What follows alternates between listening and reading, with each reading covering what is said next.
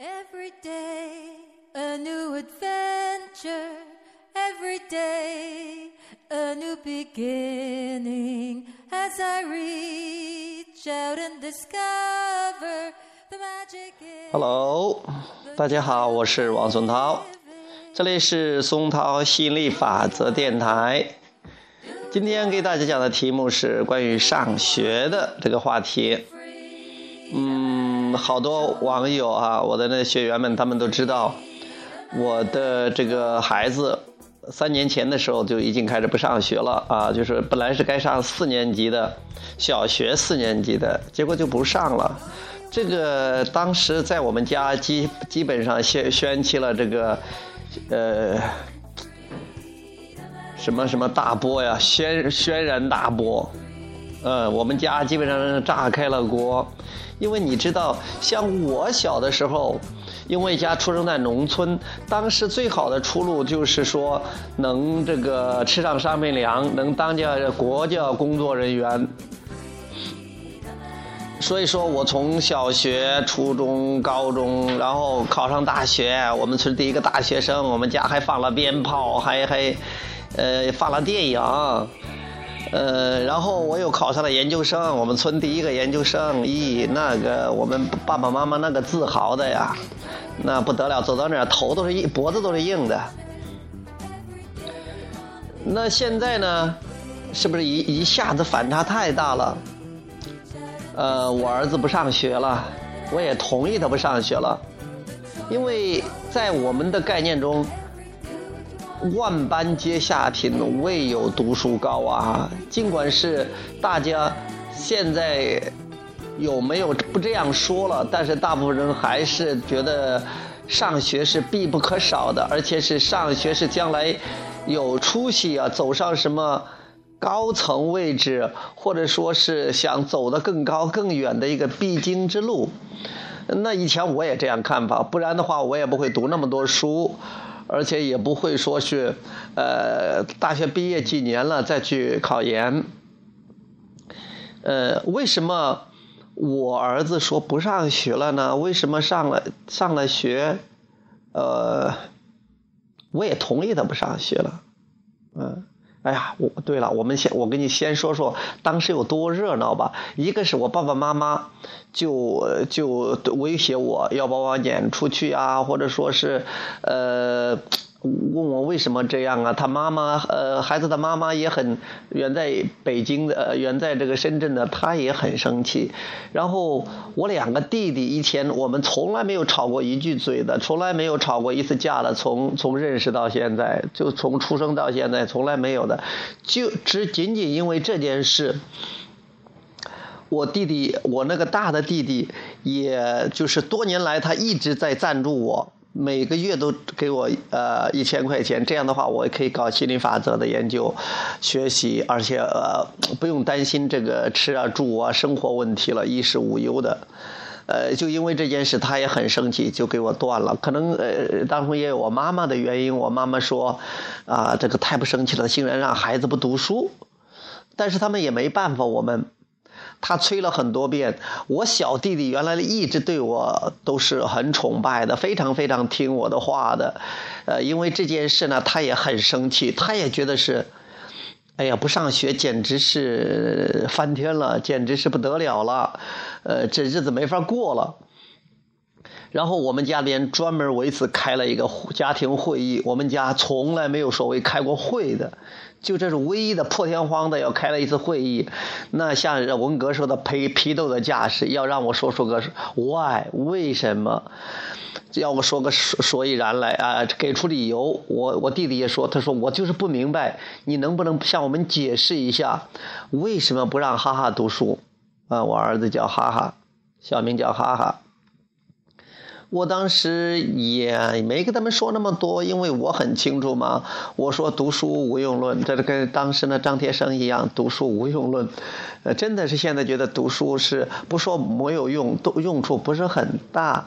呃，关键是学了心理法则，你知道你掌握的知识的多少，或者说是这种，呃。有形的知识、课本上的知识的多少，跟你的快乐、幸福、跟你的成功是没有关系的。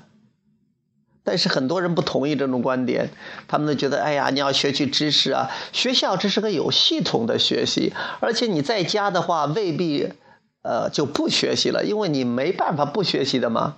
其实你一直在学习啊，你不停的在接受，呃，在接触这个世界，这个对比，这个多样性，你都在学习啊。学习是一辈子不可避免的事情啊。你总是在学新的东西，你其实你总是在探索这个对比的世界，你一直在扩展，你一直在什么在进步。你你越允许，你越是什么呀？与本源越一致。最棒的知识不是你学了多少，学了多少字啊，会了多少个加减乘除，呃，开方立方，立方根，也不是说你学了多少个字，啊，或者说是你读了多少书，写了呃拿了什么文凭，或者拿了多少多少这个资格证书，这些都没有关系。你会发现很多人学了很多，有的人读了博士，生活也就那劲儿，一般般的；有的人好像是。呃，中学没毕业，甚至小学没毕业，人家照样当大老板，照样做很大的事业，到运用很大的资金流。这跟你的脑袋有关，这跟你这个思想有关，跟你学多少东西没有关。很多人学了很多东西，其实这只是为别人打工做了点准备而已啊。当然，我不反对我儿子上学，我更不反对。呃，别人上学，别人该上学还是上学的。我从来不愤青着说，哎呀，大家都不要读书了啊！这老师干嘛？这这这这学校干嘛？这个我从来没有这样的想法啊！我只是觉得是我儿子可以不读书，为什么非要读书呢？为什么非跟别人一样呢？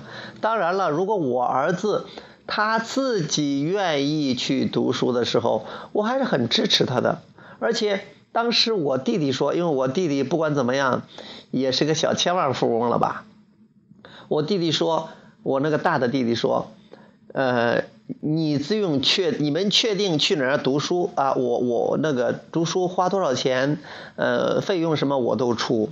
但我跟他说，我说现在不是费用的问题，因为上学上小学不用花多少钱的，关键是他。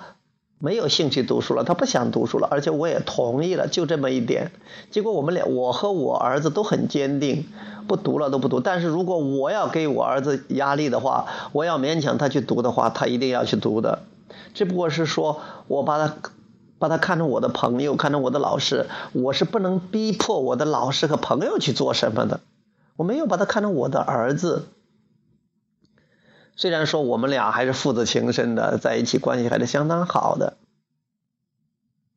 正是因为有这种啊非常非常前卫的新潮的呃前沿的 leading edge 这样的思想，所以我才有底气做出这样的呃做出这样的决定。要不是的话，那不真的是冒天下之大不韪，跟全世界作对呀？那我不就死得很惨吗？死得很难看吗？不过，我觉得没有关系。所以说，现在我儿子还是在家，他在家整天打打游戏，呃，看看视频，睡睡觉，呃，最多了有时候我去贾湖广场跳舞的时候，他跟着去玩一玩。我去哪儿开研讨会了，或者我去旅游了，出去玩了，他一直都跟着我。而且我也给大家说过，我儿子最大的梦想，我问他，我说，我说。哈哈，你将来长大的话，你准备做什么呀？哈哈说我要做心理法则教练，我的助手，我要现在我也做你的助手，做教练的助手。哎呀，我不管他真的假的，应该是真的，要不他也不会这样说的。我儿子也不会去故意去取悦我的，我没教他这一招。那我也是很开心的，他现在也看不出来，而且我也给我儿子说，我说儿子，你想干嘛干嘛，你不用你不用担心钱的问题，啥也不用操心，呃，随便去玩了啊，反正爸爸准备说要养活你一辈子，嗯，其实我并不是说要养活他一辈子，我给他说这样的意思是说，我希望有一天有人说，哎呀。你你衣食无忧啊，你什么都不用操心，你就做你喜欢做的事儿啊，钱的事我来包办。其实我就是这样想的，让他没有任何压力，在没有任何压力的下，他就会很容易跟本源保持一致，极具创造性的。为什么不好的？这样多棒啊！所以呢，哈哈，整天都在那玩你很多人可能有疑问，那说这是不是把孩子都给害了呀？我不能替孩子做主的，我也不是不能替孩子创造了，我没法害他的。啊，当然了，我我肯定爱我儿子了，我也希望他。我现在不是要求他，他有多么呃成功啊，读多少书啊，哎呀，多么光宗耀祖啊，那是大部分父母家长做的事。大部分父母是极端极端的自私，他们他们甚至。要求或者逼迫孩子去读书、去考学，还要考这什么什么的学，包括对孩子的上学呀、报的专业呀，包括找找对象啊，都横加干涉的，这样的还不少。当然也有，现在也越来越多的父母比较开明的，但是很多人还是觉得是不上学是不行的。因为我问过很多父母，他们觉得不上学一下子一下，我一说。可以不可以让孩子不上学？我还没有说不让他们的孩子不上学。我我有时候在广场啊，或者碰到一个人，我一说我的孩子不读书了，他们的眼睛瞪得比藕蛋还大，真的是一你都看出来，你都看出来，他们觉得是太不可思议了，眼珠子都掉到地上了，在地上打滚你你想不到他们反应那么那么那么的大，为什么呢？他们觉得这是不可思议的，不可思议的。但是这件事确实在我们在我们家里边发生了，在我儿子身上发生了。我觉得我还应该是感觉很自豪的。其实我也不知道我儿子将来他会成个啥玩意儿，成个啥气候，我不知道的。但是至少他现在很快乐。我觉得关键生命是个过程。那很多人可能觉得是我疯了，我堕落了。我我我要告诉你，我不是现在疯了，我早就疯了。我早就不是一般的人了，我早就是个疯子了。我要么我就说，你看我从小到大，我读书，我在了学学校的班级里，从来没有在一班待过，我一直都在二班，所以这就注定了我就不是一般人，我是二班人，啊，所以说我也不会做一般人才会做的事儿，不会做那普通人才会做的事儿。但是我也不是说故意与与众不同的，我只是做我自己而已。而且很多人都太同质化了，大家都是别人干啥我也干啥，啊，都是这样，看着别人干啥我也干啥，不敢去就说不敢造次的，不敢去做一些啊别人可能看不惯的事儿。我管别人干嘛？你要知道，如果你决定要干什么了，追求你想要的。你就会得到，别人没办法去控制你和影响你，甚至干涉你，因为除非是你对他进行关注。很多人之所以不敢去做自己，不敢去做独一无二的自己，就是因为他们害怕别人的干涉，甚至别人的是对他自己的什么所谓的制裁呀，什么这个这个影响啊，嗯，是因为他们觉得别人可能有力量。或者有能力来控制自己，甚至伤害自己、惩罚自己。如果你不去关注别人，你不担心、不害怕的时候，那些事情永远不会发生的。心理法则一直是在掌管着这个世界的，除非你对别人那种担心呐、害怕呀，这些东西才会招惹来了别人对你的这种影响、这种操控、这种威胁、这种压制这一类的东西。这都是一种震动匹配、共同创造而已。所以，孩子现在依然每天很快乐。虽然现在孩子好像已经提前进入这个青春期了，有时候也有一点点烦恼。但是他他他一有烦恼了或者心情不好了，就过来说：“爸爸，我心情不好了。”我说：“那做点调整吧，做的深呼吸，做的深呼吸，或者说睡一觉，或者说就帮他做一下调整。”哎，这样很好，有意识的利用心理法则。其实我发现，呃，我还有我儿子，呃，包括我媳妇，现在都是心理法则的小白鼠了，都是都在这个，呃，在在实验这个这个有多棒啊，在体验这个心理法则有多棒。嗯，就算现在如果孩子愿意去读书的话，那我还会同意他会去读的。那我经常。该三差五的都会问我们说：“哈哈，你对上学有没有兴趣啊？要不要上学？”他说：“不上，没有兴趣。他不想上，那就不上，多好了。”啊，不是上或者不上，而是而是说他喜欢不喜欢，愿意不愿意。我绝对尊重他的自由。很多人说：“哎呀，他那么小，他还不懂呢。你将来的话，你把他耽误了，他会怨恨你一辈子的。”我说：“如果他怨恨，那他怨恨吧，也不关我的事，因为毕竟是他要求的，他同意。”他说：“那时候我小，像有的人说他大了会怪你说那时候我小，我说不上你都不让不上了，那就是不上了。你说不上，我就让你不上，那怎么样？呃，我我就不用担心。”他将来怎么说我的？我没有这个担心，嗯，而且我我估计孩子也不会那样，他只会他不说感谢我的，只会说很高兴，他会有有这样一个爸爸而感觉到自豪和骄傲的。